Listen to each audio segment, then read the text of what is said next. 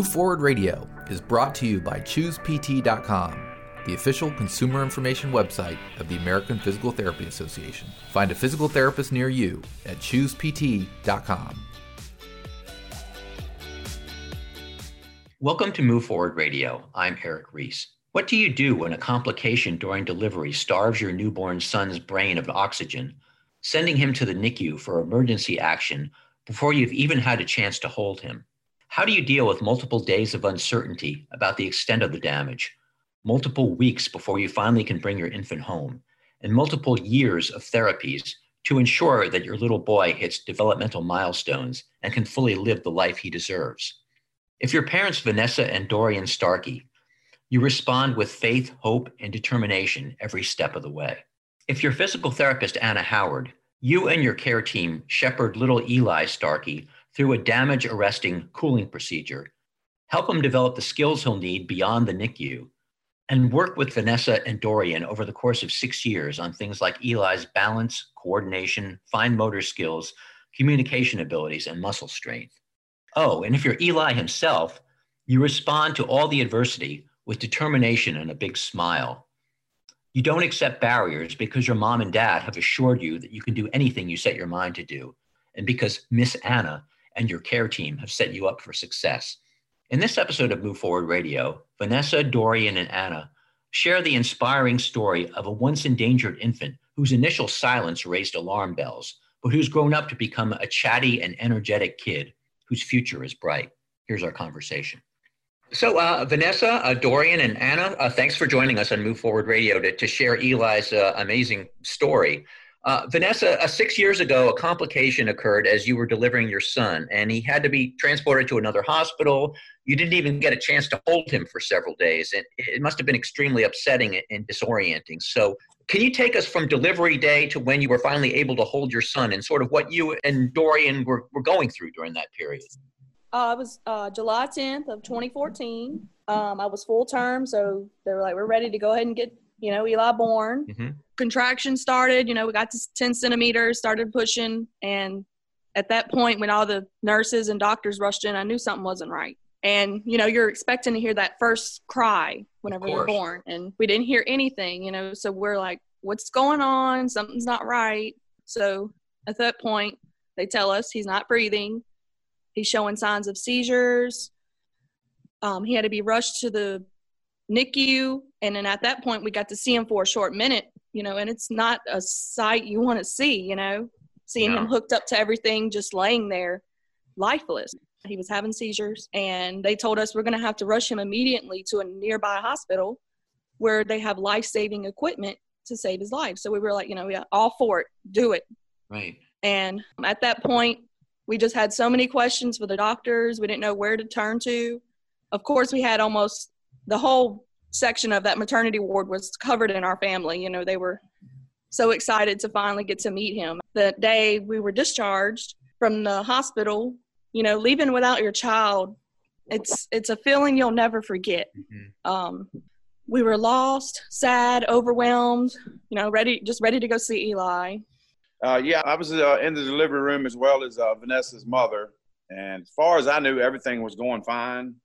And when he was born, uh, he came out like Vanessa said. There was no crying, there was no sound. Uh, he looked he looked bad, uh, and they came in and, and and and grabbed him and took him to another room. And the nurses told me, "Don't worry about it. This happens all the time. This is very normal. We're going to take him into another room and get him checked out.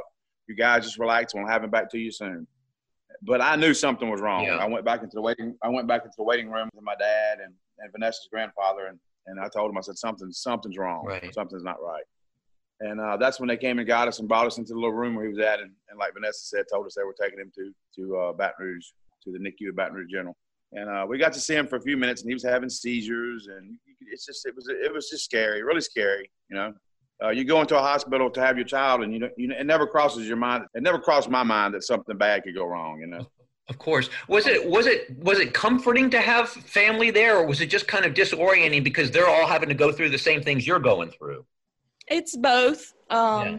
You know, everybody, whenever they saw me walk out that NICU at, at that hospital, and we didn't have them in our arms, and everybody just, you know, they their heads immediately dropped, and most people walked off because they can't handle that. You know, Right.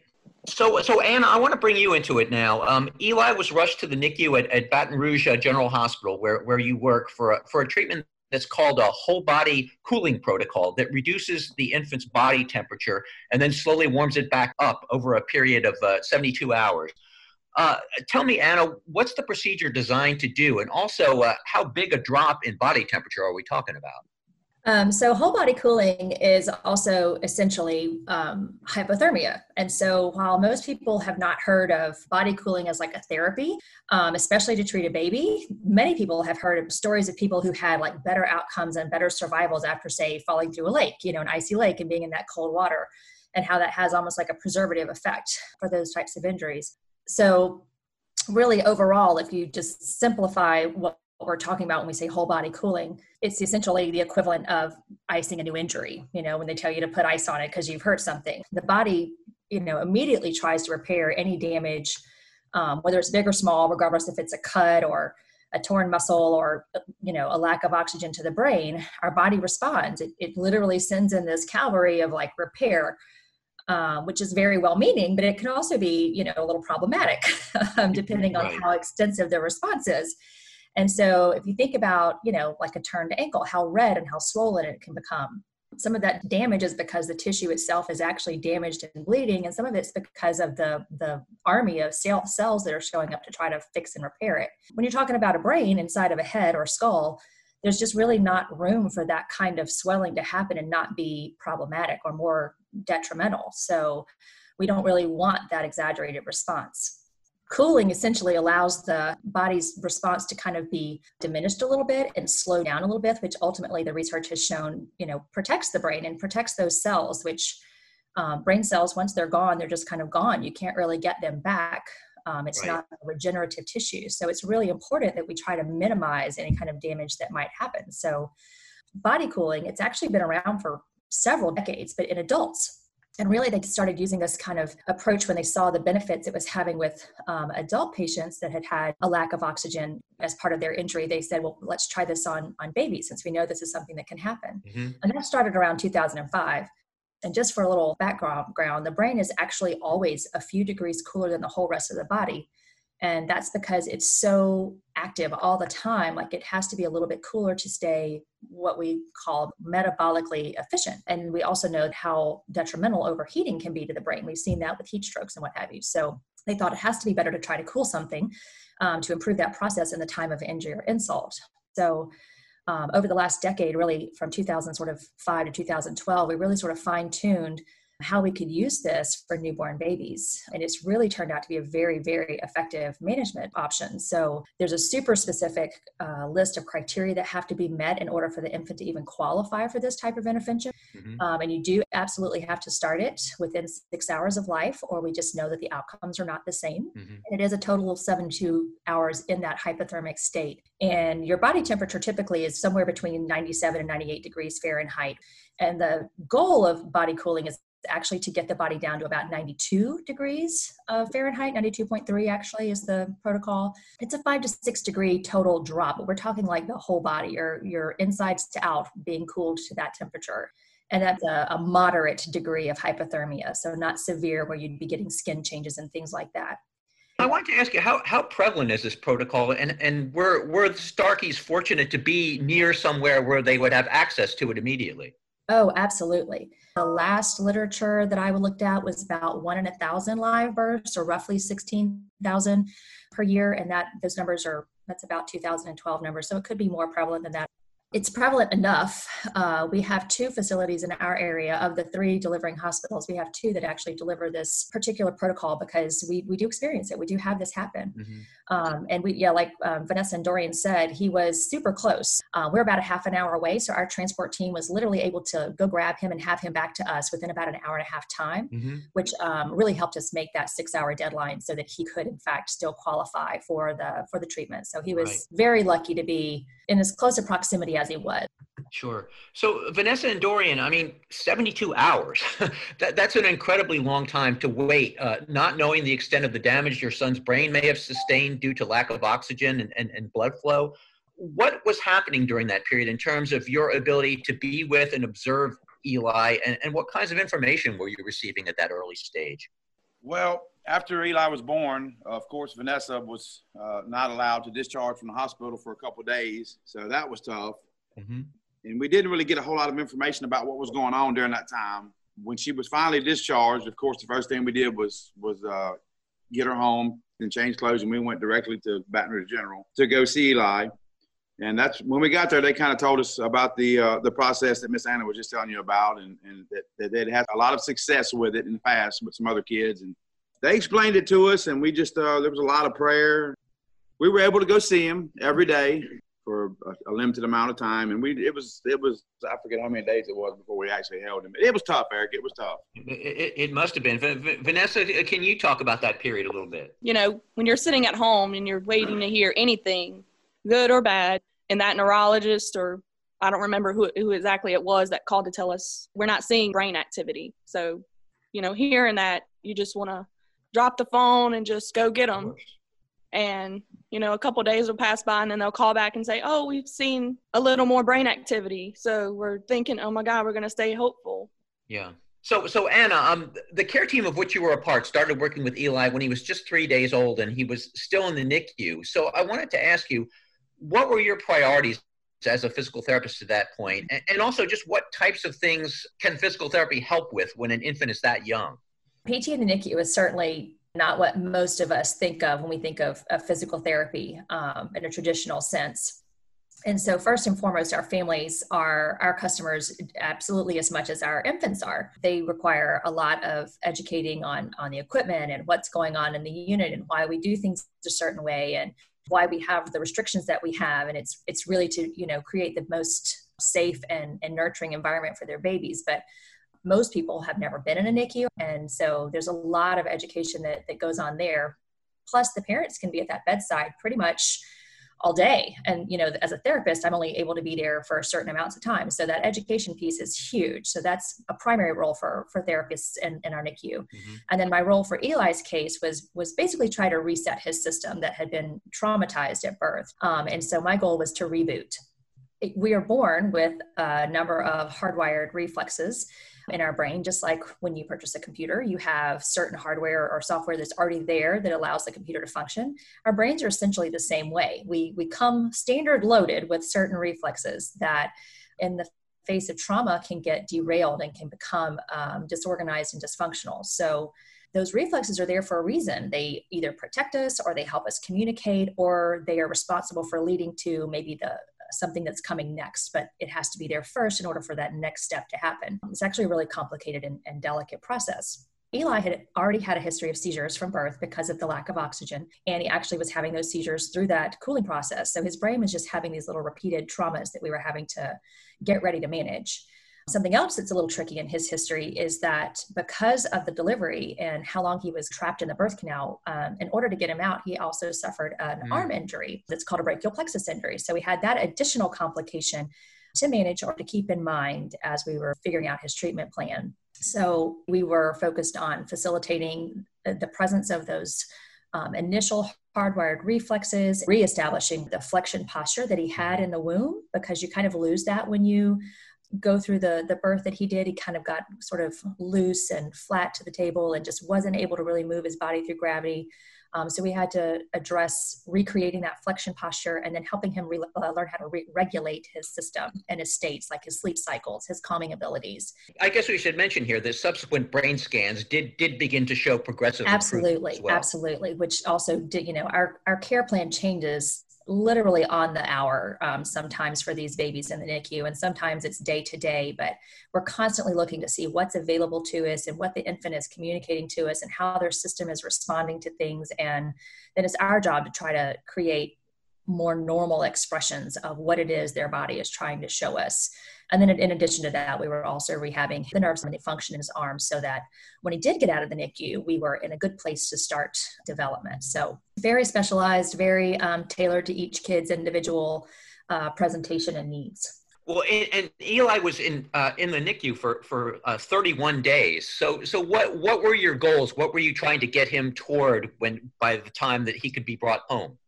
Basically keeping it together from a regulatory standpoint. So, um, one of the things that happens when you have Eli's diagnosis, which I'm not even sure we've mentioned, he um, he had a hypoxic ischemic encephalopathy, which is a a lack of oxygen that caused um, damage to the brain, and truly we are at discharge trying to make sure that the baby is getting a sleep wake cycle um, able to organize themselves enough to take a bottle or breastfeed um, to be able to smoothly transition from a like a sleep state into a more awake state. And once they are awake regulating that degree of awakeness to a point where they can engage with mom's face or you know grab onto dad's right. hand those sorts of things. Um, because sometimes they're in there for a month sometimes they're in there for seven days sometimes they're in there for three months. And so discharge goals are extremely fluid um, in those circumstances a quick break to encourage you to move.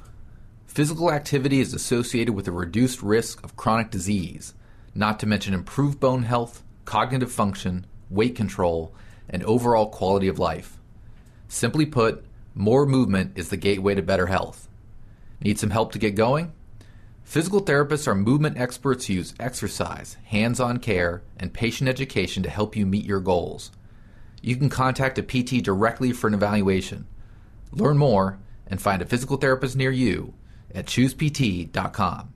So, Vanessa and Dorian, um, finally, this glorious day comes when you can actually bring your son home. But uh, you must have had a lot of instructions from the medical team, and, and you knew that Eli's journey really was, in, in a sense, just beginning. So, what were you feeling at that time? Overwhelmed, determined, optimistic, all the above? Yeah, all of the above. Um, we got to actually stay the night before he was discharged and they were like, make sure you wake them up to feed them. And that was, we didn't know what we had coming until we woke them up. And, um, you know, I didn't get that chance to start from whenever he was first born to get to learn all that. Getting to spend time with him in the NICU, him hooked up to everything, you know, and one wrong move, a little sound would go off, and you'd be like, "Oh, what did I do wrong?" And they're like, "Oh, you're fine." And yeah, Eli was our our first child, and like she said, she didn't get the bond with him from the time he was born. We had to wait 31 days, and by the time we brought him home, uh, I think it was more of an adjustment for him because there were so many little noises and beeps and stuff like that in the NICU that he had gotten used to. Right. And all of a sudden, he's taken away from that, and he's home with us, and it's it's just absolutely quiet. Yeah, yeah. And I think that, I think that was an adjustment for him. He, he cried a lot, and he he was uh, unfamiliar with his surroundings. Where he was familiar with the NICU, he wasn't familiar right. with, with being home with us, with with me and Vanessa. Right. But after a week or so, he, he after a week or so he adjusted and things really got a lot better after that. But right, and we had a lot of doctor's appointments. I think right, that right. same week we were seeing Miss Anna and everyone at the Baton Rouge General. right. Yeah, you must have gotten very well known to people. Yes, I'm there every week, so every I know everyone's name and face. Every well, week. well, and, and, I, and I want to talk about that. So, so, so now we're it, we're, we're six years later, and it, it, it's it's amazing what Eli can do now. Uh, I, I watched a, a, recent video from a local TV station that showed him uh, swatting the heck out of a pitched ball with a bat. So, uh, Vanessa and Dorian, uh, considering that you were told early on that your son had sustained significant brain damage and that he might not ever even walk it's pretty remarkable what he's achieved uh, the level of physical ability and hand-eye coordination just to, to do something like that to, to, to, to hit a pitched ball. And, and eli looked so happy in the, in the clip that i saw. But obviously none of that happened overnight. So um, anna you and other members of eli's care team including occupational and, and speech therapists worked really hard with eli over the past six years on things like balance coordination fine motor skills uh, communication and speech can you talk a little bit about that years long process, the, the, goals you were setting, and, and, and the keys to uh, Eli's successful progression o- over the past six years? Sure. So, you know, with kids, the goals are absolutely ever changing and morphing as the kiddo moves through their ages and stages. Um, in early infancy, sort of like I had said, we really had to focus on helping his brain sort of heal and regulate and learn how to, to do some things that maybe those parts of the brain hadn't intended to do. But, you know, it's our job and our goal to try to get the brain to function a uh, timeline and progression as possible. So we start again with those early reflexes, and then we make sure that those reflexes transition into our more grown up reflexes, like learning how to protect ourselves with our hands if we fall, correct our head if we start to, you know, tip over, how do we regain that balance? We also had to focus on managing how his brain was was communicating to his muscles because that absolutely affects how our skeleton develops. And so we had to make sure that we moved from that return to a flexion posture into our more gravity dependent upright postures because honestly that's where we spend the majority of our time is is upright and hopefully walking. Um, we also really have to focus in that early, early period when the brain is in this super rapid development and deciding what's important to keep and what we can prune off. Um, we really have to minimize the loss of brain tissue from not moving affected parts. So we we really gear in towards making sure that we don't have the whole use it or lose it principle take over the, the treatment plan. We want to keep everything we can and make everything as functional as possible. And sometimes that means training the parts of the brain that are undamaged to do things maybe they weren't intended to do. But that's the beauty of starting early with children is that period of plasticity and ability to mold the brain um, and make it do things that it might not otherwise do is is why physical therapy in those early years is so critical and so widely recognized. Can you give an um, example maybe of how, how you employ that flexibleness? Sure. Okay. So uh, just because Eli actually ha- happens to have a, an extra example, I mentioned that he had had the arm injury from birth where the all of the nerve highway from from the spine to the hand was disrupted as he was unceremoniously extracted into this world right. you know the nerves got damaged. And in the brain because we are absolutely driven towards being as metabolically efficient as possible if we were to ignore that arm the child can't move it on his own. If we don't move it for him and pay attention to him and show him that it has value the brain will literally start to prune the cells responsible for that arm away because they're not serving a valued function. And so our brain will literally get rid of those cells and, and reabsorb them and deem that they're not necessary. And so that's the whole use it or lose it sort of principle right. is that you know if we don't show that this part of the brain is just as important as another part that maybe is getting more frequent um, activity and more frequent registration it will literally go away. And once it goes away, we can't just recreate those cells and say, hey, by the way, we have a right arm over here. We'd like to start using it now. We have to make sure that that happens when this period of development is going on or we we miss the boat and then we set the child up for a complication that could have been avoided. And then a skeleton is another piece. I mean a child's skeleton goes through so many changes the first seven years of life from being balled up in a belly to being upright and on two feet and able to to balance a head on on top of all of that. So their skeletal development is crucial. And anytime you have muscles that are acting differently or asymmetrically you're going to get bone development that is asymmetrical which can set a child up for you know lifelong disabilities and pain so eli started out as twice a week um, for, for those first three years while we were going through that really really important brain pruning and brain development process um, and then he dropped down to once a week once he became school aged, because then he could also get services at school. Right. And that saved Vanessa an extra trip, you know, to Baton Rouge every week. Mm-hmm. And now that he's approaching seven years old, um, he is really doing a lot of the things that all of his friends are doing. He he likes to play sports. He runs. He jumps. He's mastering jungle gyms. He's got a new one in his backyard that he loves to play on.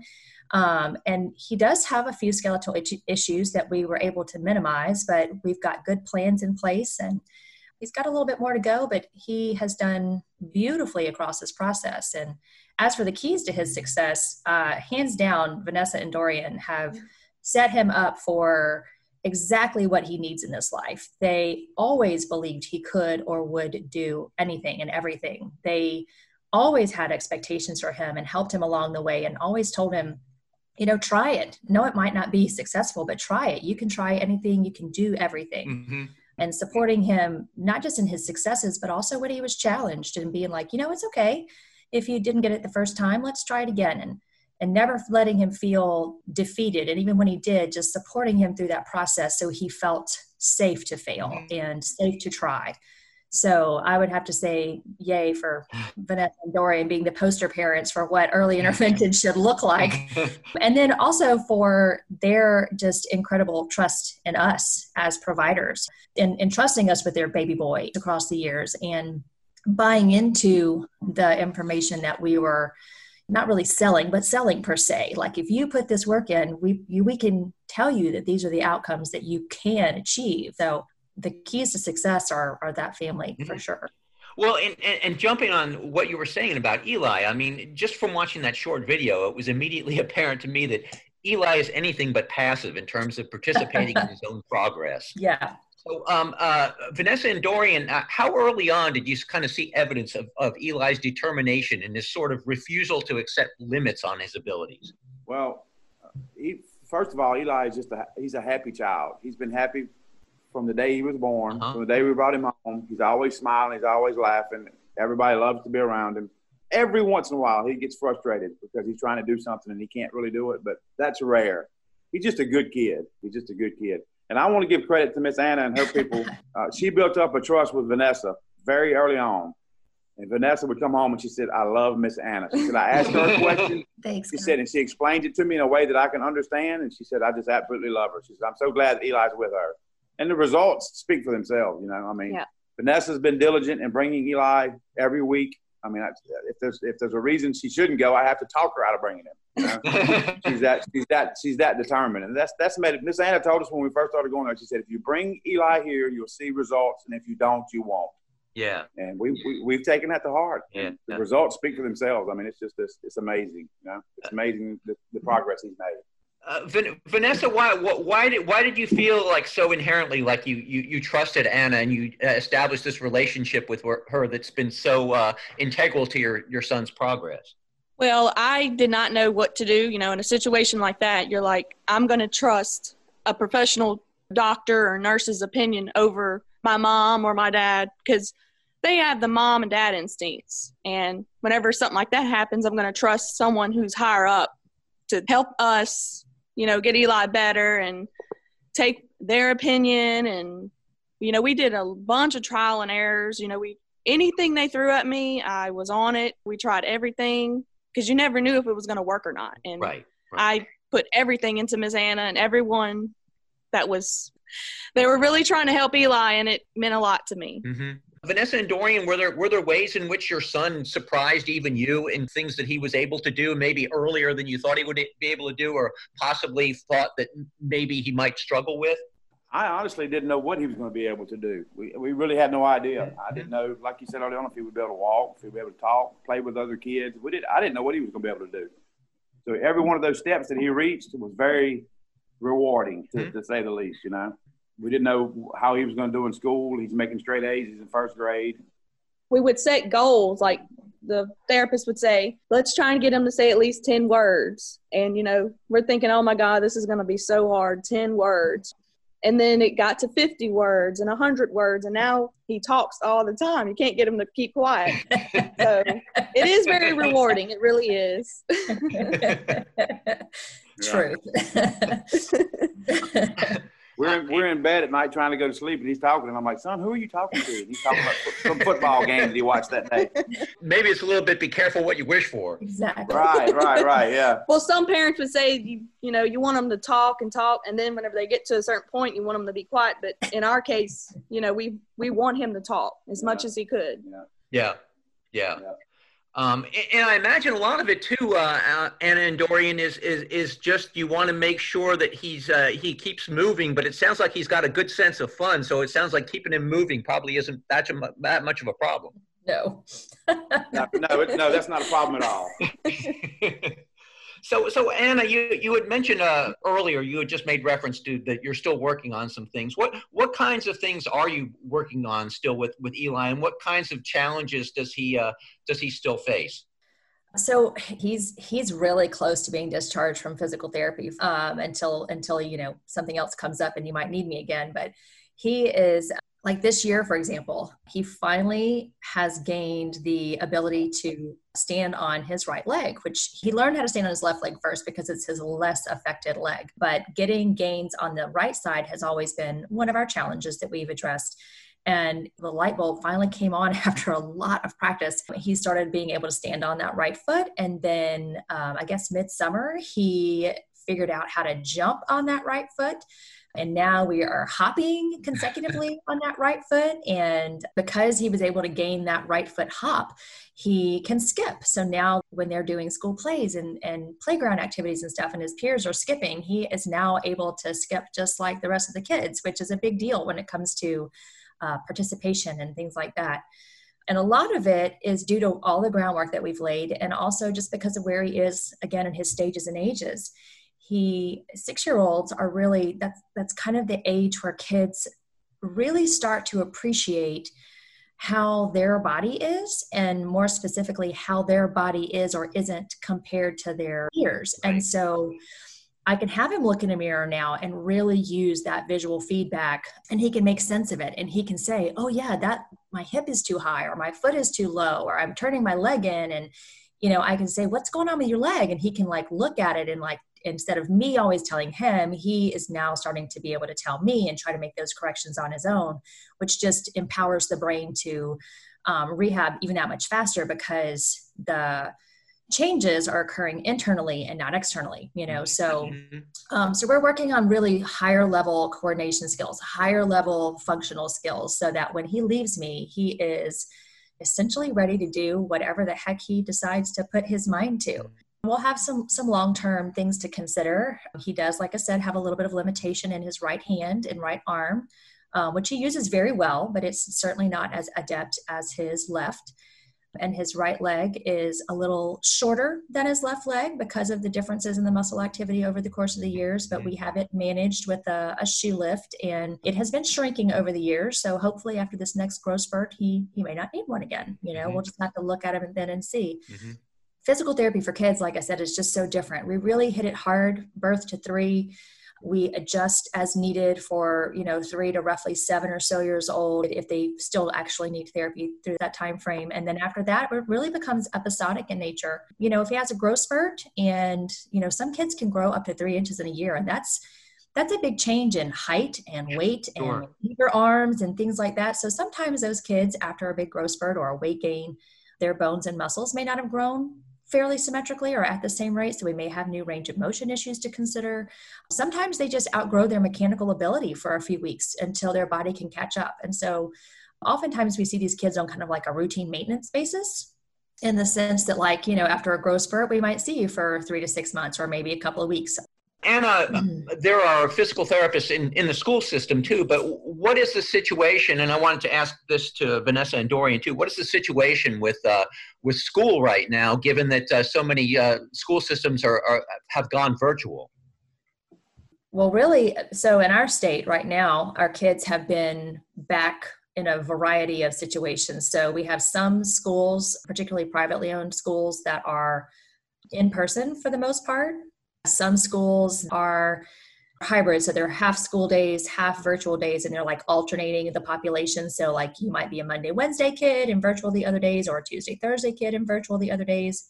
Some schools are cleaning everything on fridays some on wednesdays so it's some kids are still all virtual so it's, you know, every kid's situation is a little bit different right now. And the school therapists, if they're mm-hmm. seeing children at the schools, then they are doing their regular, their regular gig, all masked up and following the social distancing protocols and what have you, but still providing services at school whenever possible because that is what closely matches their educational program that we're bound to. And then for the kids that are virtual who can't get services for some reason, our school therapists are doing telehealth therapy sessions, just like we were all doing at the beginning of the pandemic when no one was going anywhere. Right. Um, we just all transitioned to to telehealth wherever that was the physically appropriate thing to do, and really only saw kids in clinic that couldn't uh, be managed uh, in a virtual situation. So, and that was mm-hmm. very few. Mm-hmm. We're, we're fortunate too. The school that Eli goes to, um, if you fall under a certain age, you're allowed to go every day, and he's he's within that age. Oh, good. So he goes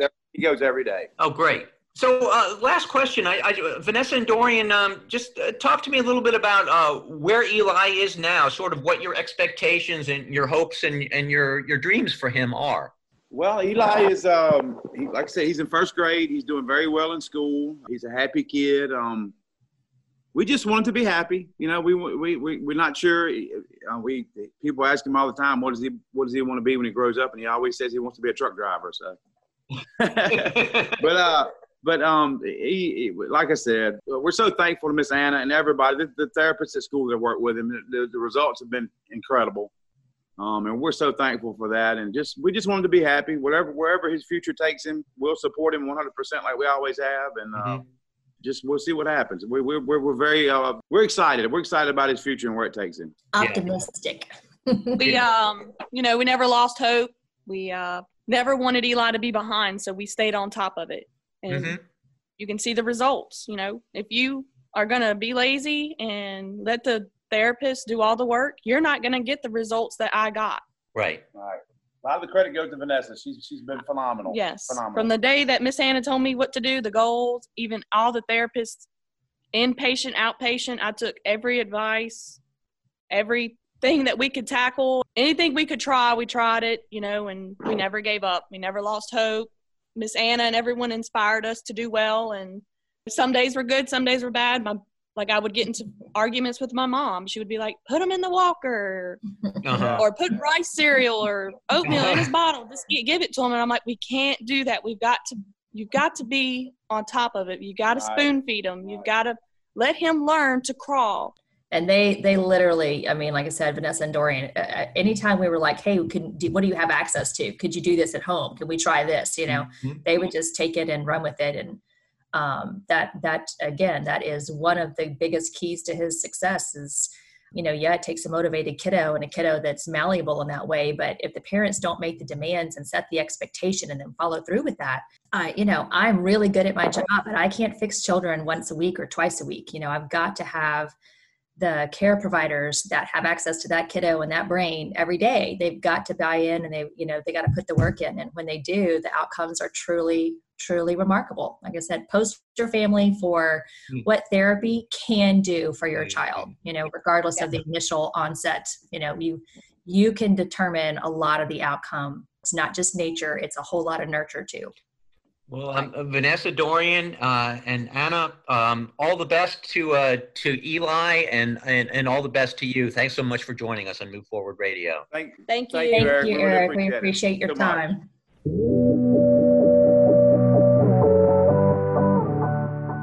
Thank you for listening to Move Forward Radio. Insight from our guests is for informational purposes only and should not be used as a substitute for individual treatment by a medical professional. Subscribe on Apple Podcasts, Google Podcasts, or Spotify, or find previous episodes at choosept.com, the official consumer information website of the American Physical Therapy Association.